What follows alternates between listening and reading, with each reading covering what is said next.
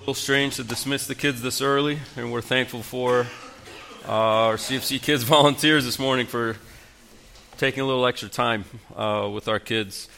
Uh, thank you for uh, being gracious to, to let me go early, um, and uh, but I, I, trust that uh, even if the elements are a little bit in a different order today, you'll still be blessed by the rest of our singing time spent in communion.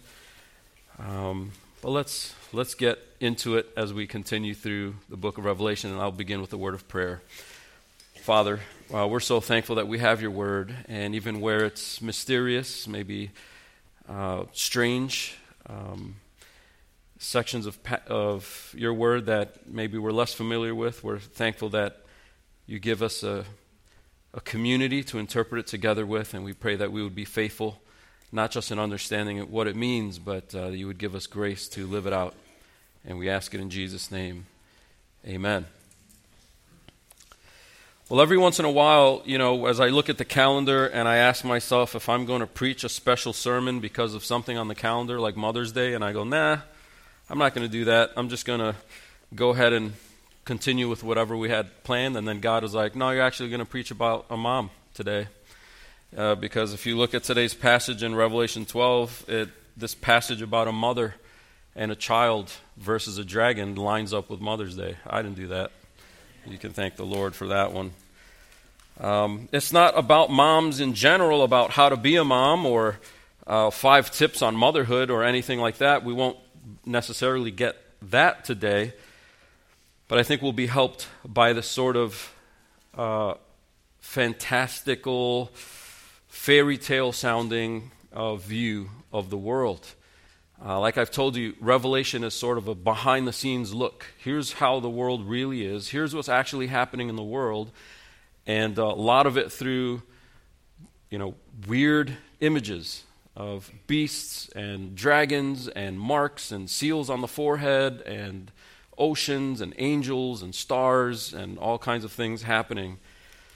And here we get right to the middle of the book and we're, we're starting over again. Okay, so it's going back to not the beginning of time, but it's going back to the beginning of what the, that time period that the book of Revelation covers, which is from the time of Christ coming uh, through the church age until his return.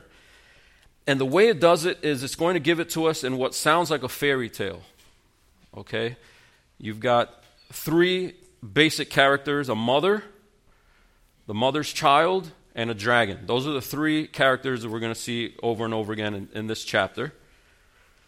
And as we move through the chapter, we're going to see, we're going to go through it in sort of four stages. Okay? So we're just going to do chapter 12. It's not long, it's 17 verses, but it's, it's dense.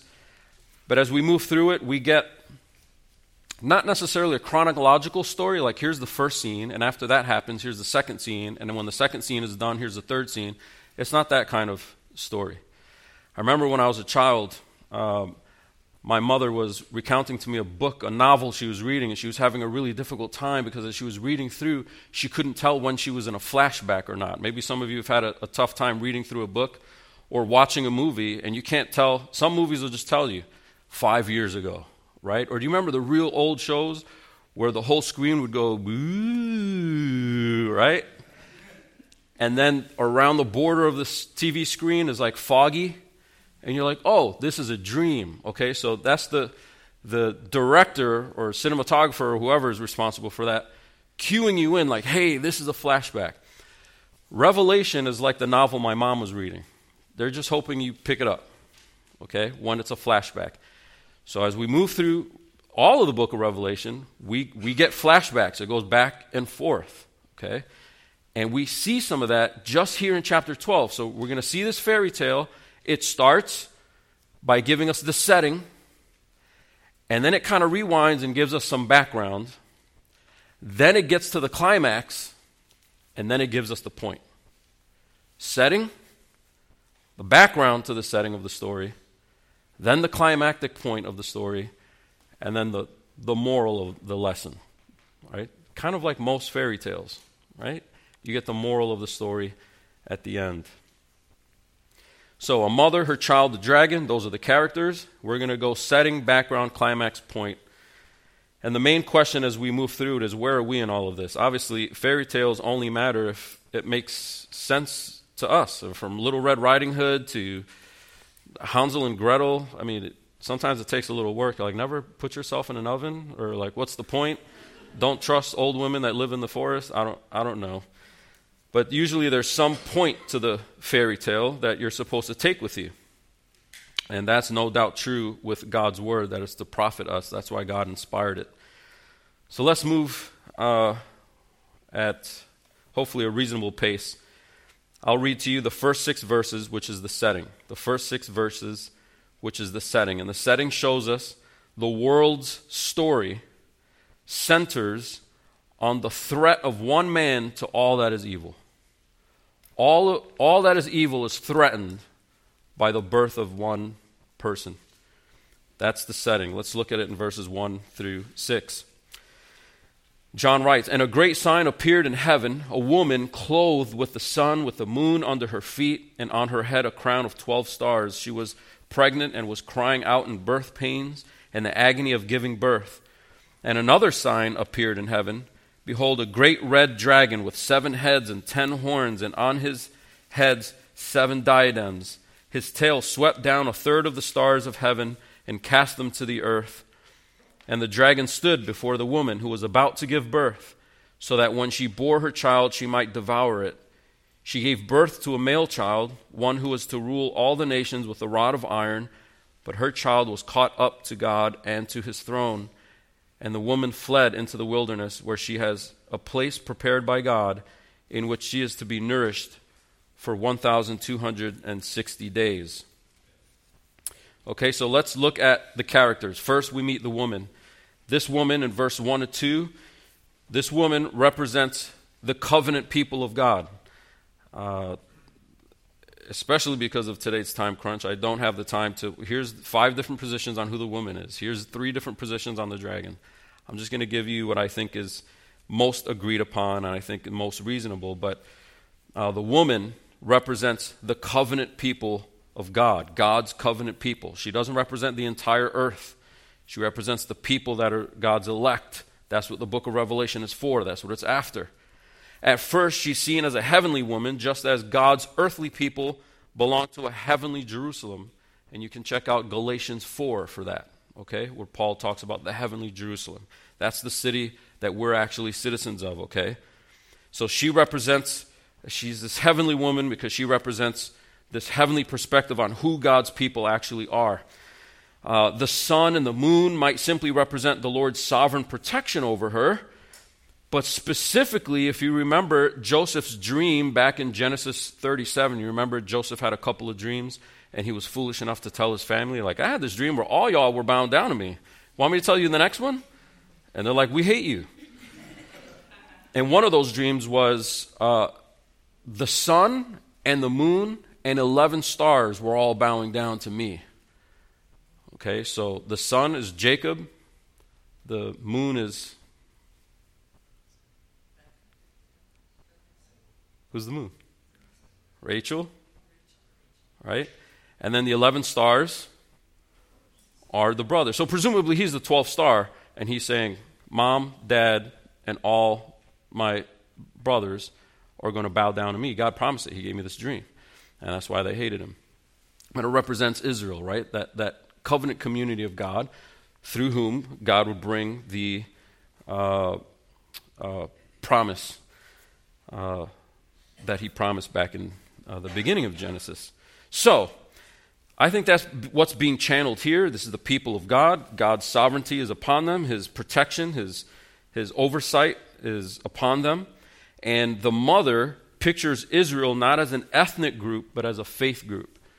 I think it's a mistake to take this as just an ethnic people and then the faith people will deal with that somewhere else. This is the faith people. That means you, right? If you're a Christian, if you're a believer.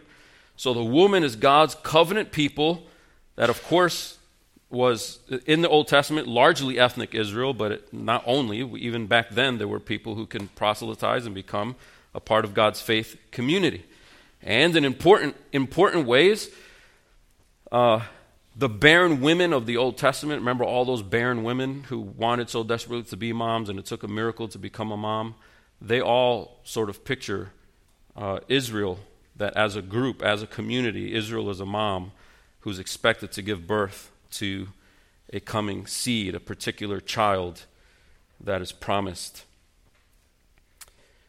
And of course, all of this reflects Genesis 3, where the mother of all living, Eve, is told that she and all mothers after her will give birth through increased pain, but through that pain, eventually there will be a seed who will turn things around. Remember that? Okay, so as soon as we got in trouble, God brings a promise. Yes, Eve was deceived, but through Eve, there eventually will come an offspring, a seed, who will turn things around. And so now that's the people of God have always been waiting for this moment. Satan was waiting for this moment, and this is the moment we're coming upon here in this passage. So, in this setting, the covenant people of God are ready to finally see the long awaited birth of the promised seed. Then we see the one who's threatened by the promised birth of that seed, who is Satan in verses 3 to 4. Again, channeling Genesis 3:15, the promise that the serpent would eventually be defeated by a coming seed from the woman. Satan is that serpent, here depicted as a dragon, that devouring dragon who's sitting there waiting for the birth of the seed so he can devour that child so he can kill the, the promised Christ, the Messiah.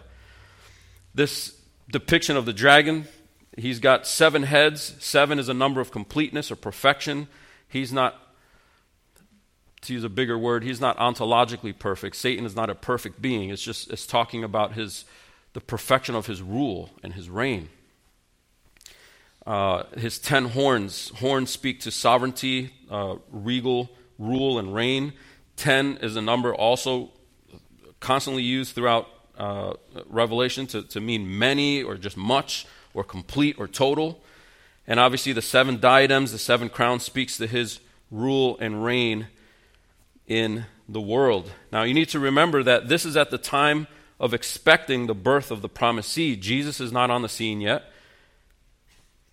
And you might ask, well, does, does Satan rule the world? I remember when Satan offered Jesus, If you would bow to me, I'll give you the kingdoms of the world. Jesus' response wasn't, That's dumb. You don't have the kingdoms of the world. I do. In a sense, the devil has all this authority. He had the keys, he had the keys of death. He's large and in charge. So he's got the diadems, he's got the crowns. The, he has this authority that hasn't been taken from him yet. That's what he's scared of. Just like Herod was scared that the child would become the king of the Jews. Remember, and Herod uh, rolled out this infanticide to kill all children two years and younger to try to protect his throne. Well, Herod is satanic because that's, that's Satan's entire motif. That's his whole theme. That's his goal. That's his purpose, is to protect his own authority. So when Jesus survived those temptations, Jesus was basically saying, No, I'm going to take the kingdom from you the right way, not by bowing to you. But Jesus didn't say, You don't have a kingdom. So, so Satan is viewed here as this dragon that rules the earth, this dragon that wears all the crowns. Whoever the human rulers are, he's, he's behind things, manipulating things. He's got the, the, the nations under his thumb. Uh, the world is enshrouded in this darkness under his rule and reign.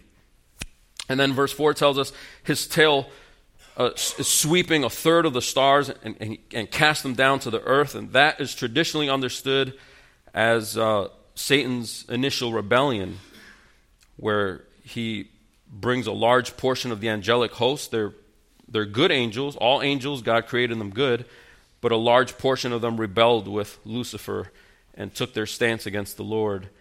Um, and Satan has already been depicted, if you remember back in chapter 9, verse 1, he's already been depicted as a star fallen to the earth.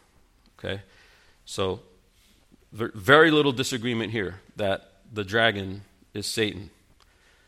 And what he's being threatened by is the birth of a Savior, a King Savior, a Savior who will take the rule and reign uh, authority from Satan's hands rob him of his throne. Of course, it rightly belongs to Christ. Satan's a usurper. Finally, we're introduced to the seed himself. And you know the answer. That answer, as I've already said it, that answer is Jesus Christ. He's the promised Messiah. Satan has all these diadems and horns, but this child is going to rule and reign all the nations, verse 5, okay? Jesus is to fulfill Psalm 2. That's what the rod of iron's about. Psalm 2 said that uh, the Son is going to crush the rebelling nations, inherit total sovereignty of all the peoples. This is what Satan is threatened by. And then the story is compressed because, uh, you know, as we, as we look at this passage, we see that it sort of fast forwards a little bit past some events, but she gives birth to the child in verse 5. He's the one who's going to rule all the nations with a rod of iron, fulfill, fulfilling Psalm 2, where her child was caught up to God and to his throne. So you're not supposed to picture the baby's born, umbilical cords cut, rapture. Okay, that, that, that's, there's a lot that transpired in between there. Jesus was born, he grew in stature and wisdom, he became a young man, he uh, got baptized, he entered his ministry, he lived a perfect life. Satan tried to tempt him, pulled him into the wilderness, tried to trick him, tempt him, deceive him, lure him. None of that worked, and uh, uh, Jesus survived all of that. Uh, so this is just compressing that uh, and moving ahead through Jesus taking on death for those that he came to save. And then Jesus defeats death in his resurrection then, after the resurrection, Jesus ascends to the right hand of the Father, and that's where he's caught up with God. So, John is just fast forwarding. Yes, the child was born, lived a perfect life, died the death that we were supposed to die. He died the sacrificial death. He defeated that death in his resurrection, and then he ascended. He's caught up. He ascends to the right hand of the Father. So, he's, he's fast forwarding that because he wants to get back to the behind the scenes stuff that we sometimes don't pay attention to. So, in the setting, Satan is unsuccessful in consuming the child. He tried infanticide through Herod. He tried to persuade Jesus to disobedience. He tried to manipulate and even possess one of his inner circle, Judas, to defeat him through betrayal, torture, and death. And none of it was successful. Jesus won. Jesus was victorious. He was not devoured. He was not consumed. He was not deceived. He was not defeated. So then the people of God, the God's covenant community, are left without the physical presence of Christ, right? Jesus left. What about mom now? And so, what the passage tells us is the woman fled into the wilderness where she has a place prepared by God. She's not alone, she's not left hanging by herself.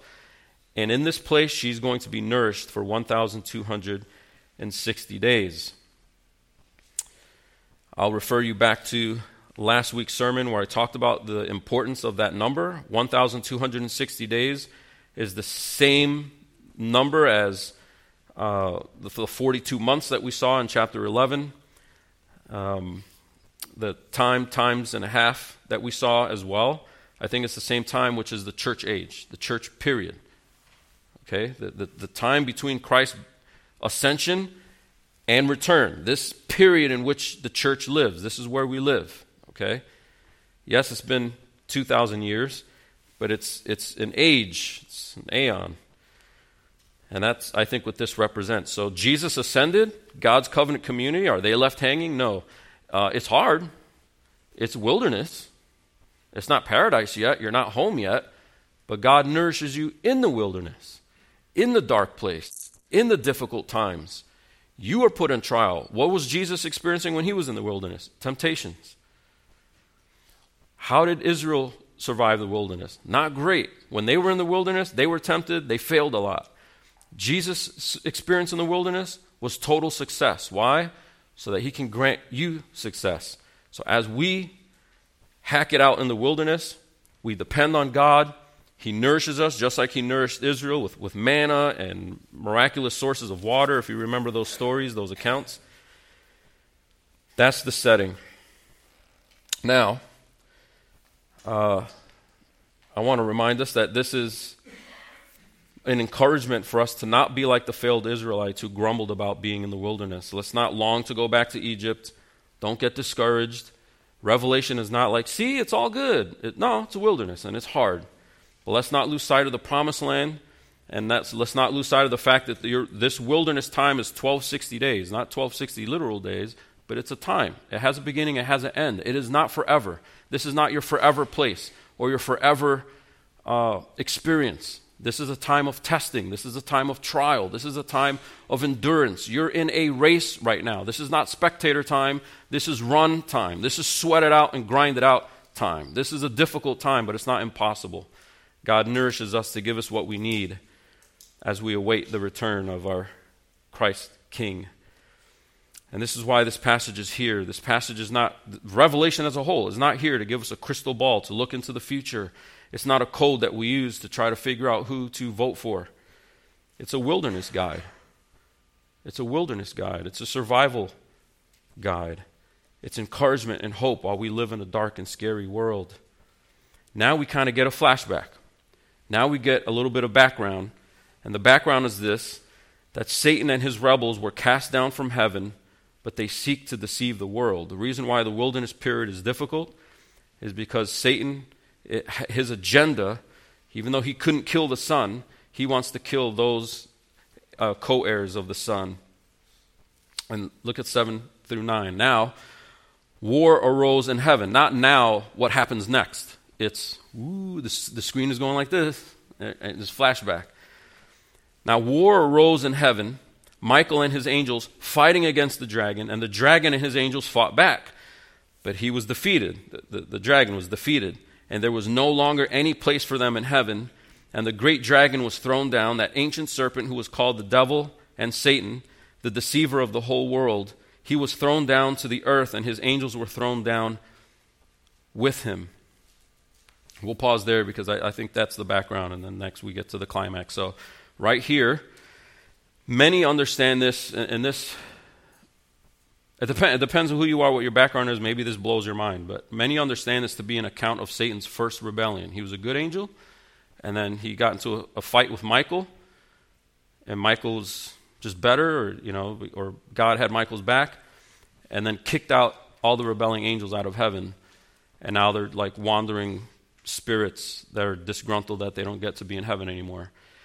While that's true, we don't know exactly when that happened or how that happened. And I don't think that's what this is about. I don't think this is an account of Satan's initial rebellion, Satan's first sin, if you will. I, I, don't think that's what this is about when you look at it in context. In context, it seems that this is actually about Satan's defeat by Christ's success. Satan's defeat by Christ's success in his life, death, and resurrection. I've got to move quickly, but let me try to bear that out really fast. You remember back in Luke uh, chapter 10, verse 18, Jesus tells his disciples, I saw Satan fall like lightning from heaven. Now, if you take that verse by itself, you're like, oh, Jesus was there when Satan first sinned. Ah, what a sad reflection.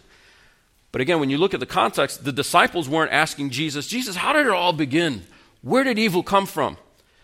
The disciples just came back from, from kicking some demon tails, right? They were exorcising demons, casting demons out, and they came back and they told Jesus, like, whoa, all, we have to say is your name. And, and, and, and, they listened. This, this, was not, this is unprecedented. We used to have to take the people to the temple, hope the Pharisees read enough scripture.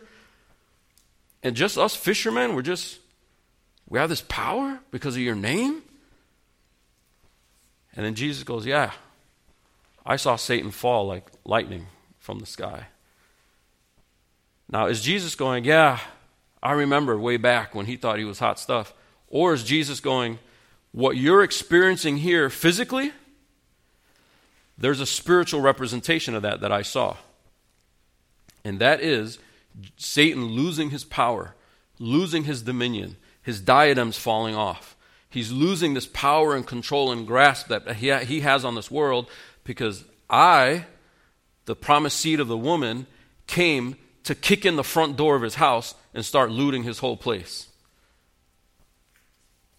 That's the fall of Satan. Not Satan's rebellion and how Satan became wicked, but the fall of Satan from his height of rule and power. Also in verse 20, in Luke chapter 10, verse 20, that same text, Jesus shows that the focus, his focus in telling them that he saw Satan fall from heaven, wasn't so much to explain their exorcisms, their ability to cast out demons. What he actually tells them, the real victory is that their names are recorded in heaven. So he, he tells the disciples, I know it's really exciting. You're out there casting demons, but that's not the win. The win is that Satan approaches heaven and goes, Lucas can't be saved. How can Lucas be saved? Have you seen this? Have you seen when he did this? Do you see how he talks to this person? And if I were privy to that conversation, what would I be able to say? Would I be able to excuse myself? Would I be able to say, actually, that's not what happened? No, Satan accuses because he actually has ammo against us. And it's true. But that's why we need Christ. Would I be able to say something? Yes. But what I would be able to say is not actually, I did this or did that. It's actually Jesus. Jesus covers it. And you have no place for accusation. Not because I didn't do things, but because even though I did things, Jesus did something greater. Jesus came to defeat all accusations against God's people. So Jesus tells his disciples, You think the power is casting demons out of people? The power is your name being recorded in a log that says innocent when the universe knows you're guilty.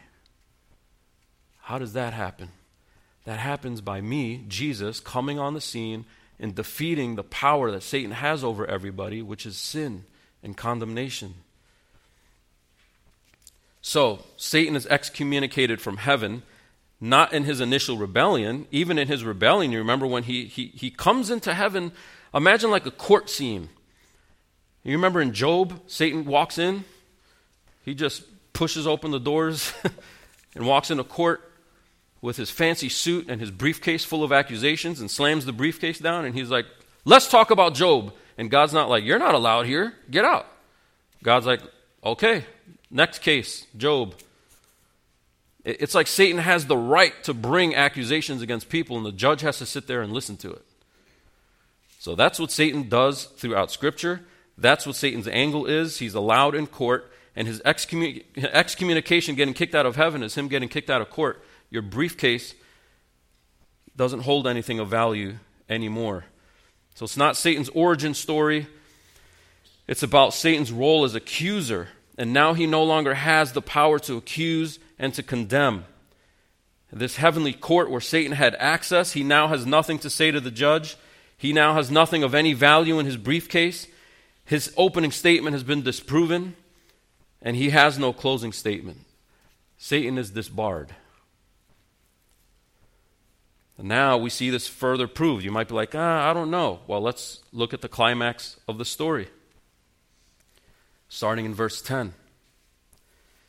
We'll do 10 through 12. And I heard a loud voice in heaven. That's usually an angelic announcement or directly words from the Lord Himself. I heard a loud voice in heaven saying, Now the salvation and the power and the kingdom of our God and the authority of His Christ have come. For the accuser of our brothers has been thrown down. See? Who accuses them day and night before our God. And they have conquered him by the blood of the Lamb. How was he thrown down? The blood of the Lamb. When does the blood of the Lamb happen? Not back before Genesis or sometime in the garden. It's at Calvary. They have conquered him by the blood of the Lamb and by the word of their testimony, for they loved not their lives even unto death. Therefore, rejoice, O heavens, and you who dwell in them. But woe to you, O earth and sea, for the devil has come down to you in great wrath because he knows that his time is short. The climax is that Satan is thwarted by Jesus' death and resurrection. Satan is defeated as an accuser, but he still, he, that doesn't mean he has nothing to do anymore.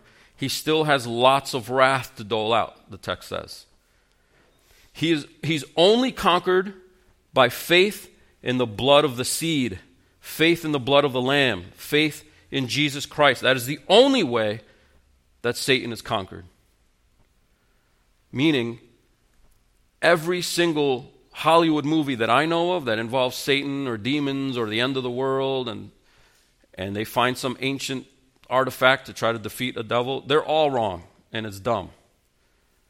One thing only defeats Christ, and it's not crucifixes, holy water, artifacts, knowing the demon's name, what I, the blood of the Lamb. And it's not go to your home and cleanse it of spirits and, and this kind of thing. It's do you conquer through perseverance?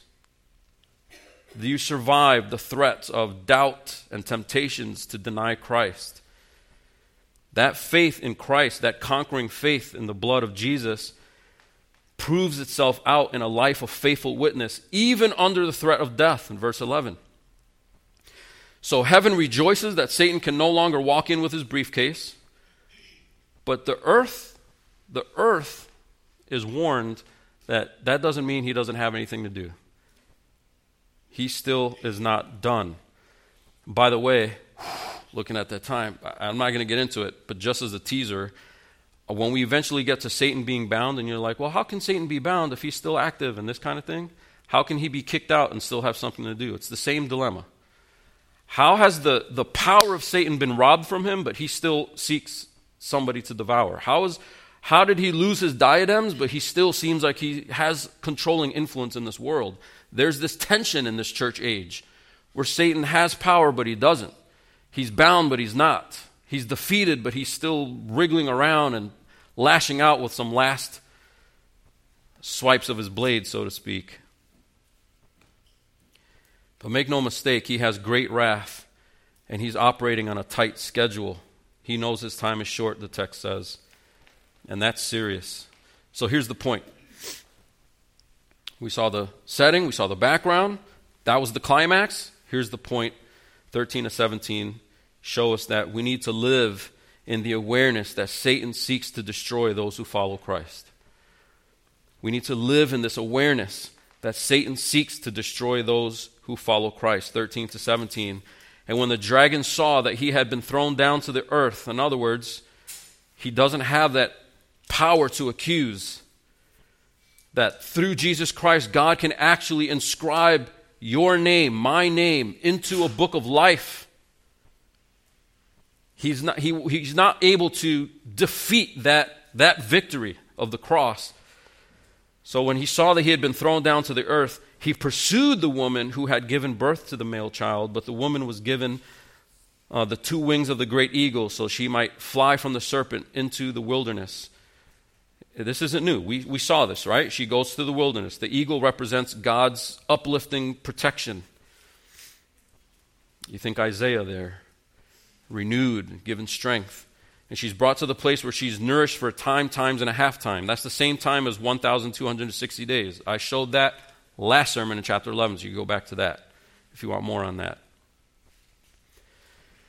15. The serpent he couldn't get Christ. Now he's chasing the woman, right? She's in the wilderness. He's after her. The serpent poured water like a river out of his mouth after the woman to sweep her away with a flood. But the earth came to the help of the woman, and the earth opened its mouth and swallowed the river that the dragon had poured from his mouth. Then the dragon became furious with the woman and went off to make war on the rest of her offspring, on those who keep the commandments of God and hold to the testimony of Jesus. And he stood on the sand of the sea. I think that last line belongs to the beginning of 13, so we're not going to cover that. I think that actually introduces the next section. Um, and I know some of you might be excited that we're going to get into the beasts. I don't know. Um, not today. So here we return to the story, picking up where the dragon was unable to kill the child in 13 to 16. The woman is kept in the wilderness. The dragon spews out flood waters to try to kill the woman in the wilderness, but the dragon is unsuccessful. He will not kill the church. Some try to pin this to a specific event in time, but I think it's probably fulfilled in many events. But probably the point is that uh, Satan's deceit is what proceeds from his mouth. Uh, in, in, in Revelation, what comes out of the mouth are words. When words come out of Jesus' mouth, it looks like a what? A sword, right? And when words come out of Satan's mouth, it looks like flood. It He's trying to sweep away people in a flood, like the flood in Noah's day, like the Red Sea that should have flooded the Israelites, but God kept it and it only flooded the Egyptians, etc., etc. It is Satan's deceit. Satan pours out flooding waters to lie, kill, and destroy. We're not wondering when in the future is there going to be another big flood that kills people. The flood is Satan's lies and attempts to deceive you and pull you out of the church, to snatch you up like the wounded little gazelle in the back of the pack. That's his desire. But it is not successful against the true people of God. Here's the tricky part. If the woman is God's covenant people, I wanted to skip this, but if you're sitting there and you're anything like me, I was like, man, I was really hung up on this. I'll try to do it quickly. But the tricky part is if the woman is the covenant people of God, then who are the people that Satan's going after in verse 17? I found that to be problematic. This whole time I'm saying the woman is God's people. And then in 17, the dragon becomes furious that he's unable to deceive the woman, destroy her. So then he goes off to make war on the rest of her offspring. Who are they? It tells us clearly those who keep the commandments of God and hold to the testimony of Jesus. That's Christians. Okay. I'm going to spare you the many, many options. I think these are the two best options. Either A, the woman is the covenant community at the time of Christ's birth. And at that time of Christ's birth, Satan unleashed everything he could through Herod, through Judas, through the Roman soldiers, through uh, the synagogues to stamp out the early church right when it started. But it didn't work. And from the book of Acts onward, now everybody's coming in, man. Every, from all languages, tribes, nations, and it's, it's just spilling over. And so when he saw that killing it right there at the start didn't work, now he's going to go after all the, the converts, all the disciples that are made.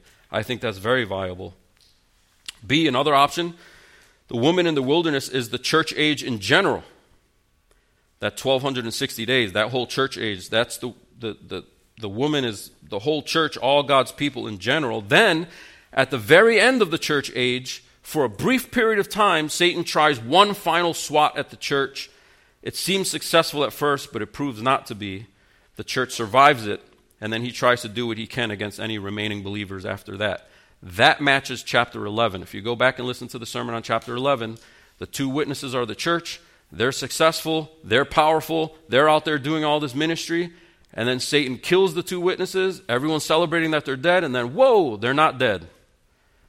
Because the church always bounces back. You remember that? That might be speaking about a specific event in the very last days of this church age where it seems like the church is defeated but it's not defeated, and that might be his final floodwater. It didn't work, and then he tries to kind of stamp out the remaining. Either case, in either case, the idea is the same, and here it is, don't miss it. I said it already. We need to live in the awareness that Satan seeks to destroy those who follow Jesus Christ. I need to wrap this up, but I just want to give you a few quick applications from that last line, uh, that last verse 17. This is a message to those who keep the commandments of God and hold to the testimony of Jesus. That's who Satan is after. If you're, if you're a person who doesn't care about the commandments of God, Satan could care less about you. You're in his pocket, you're in his kingdom. Why, why would he waste any time on his whiteboard in hell, right?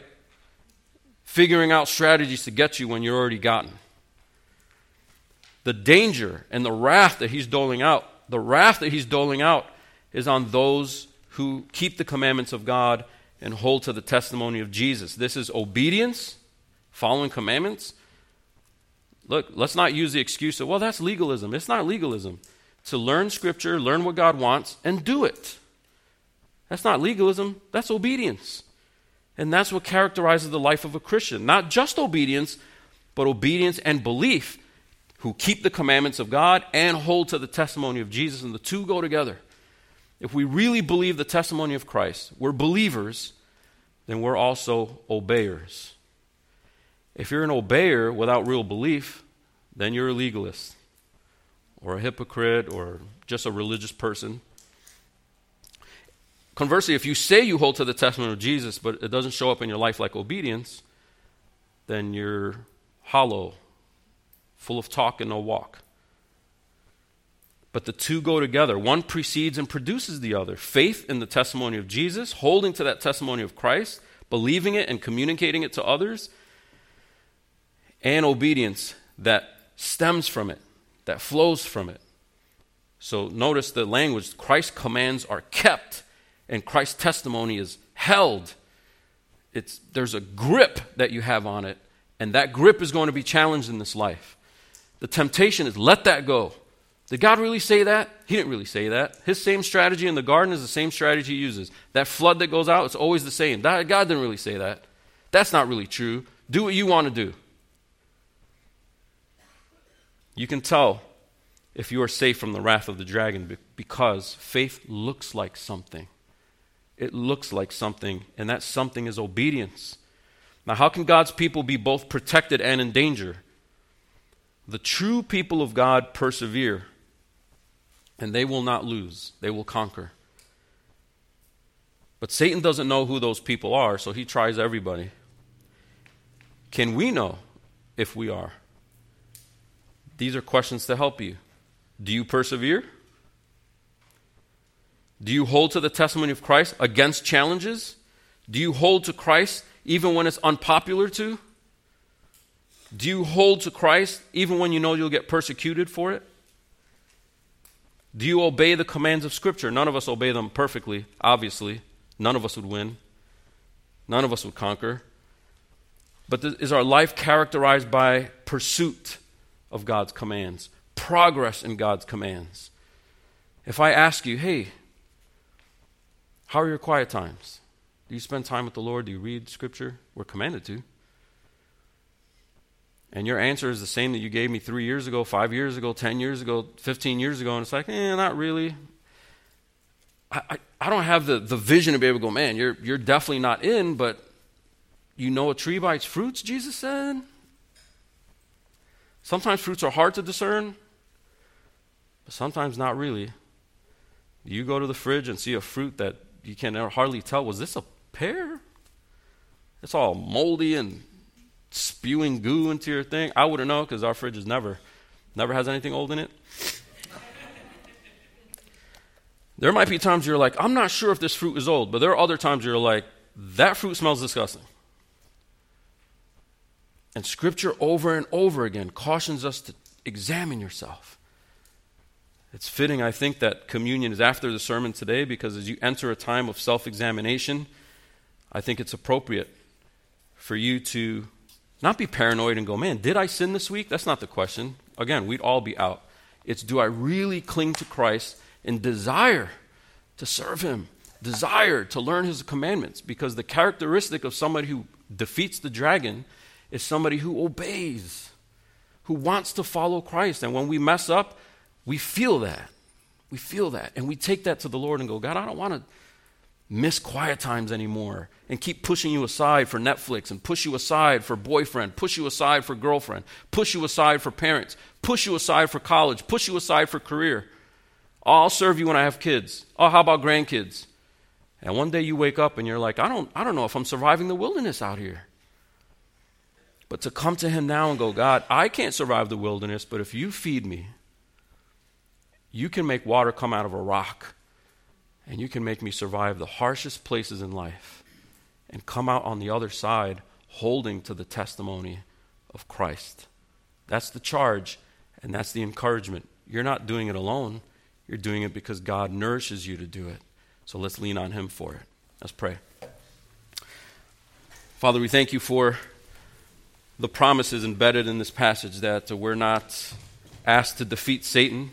You, through Christ, have defeated Satan. We cling to that testimony. And we pray that you give us what we need to survive this journey as our congregation continues through worship, prayer, communion. We pray that you would give us grace to examine ourselves appropriately and to follow you with the grace that you infuse into our lives daily. And we ask it in Jesus' name. Amen.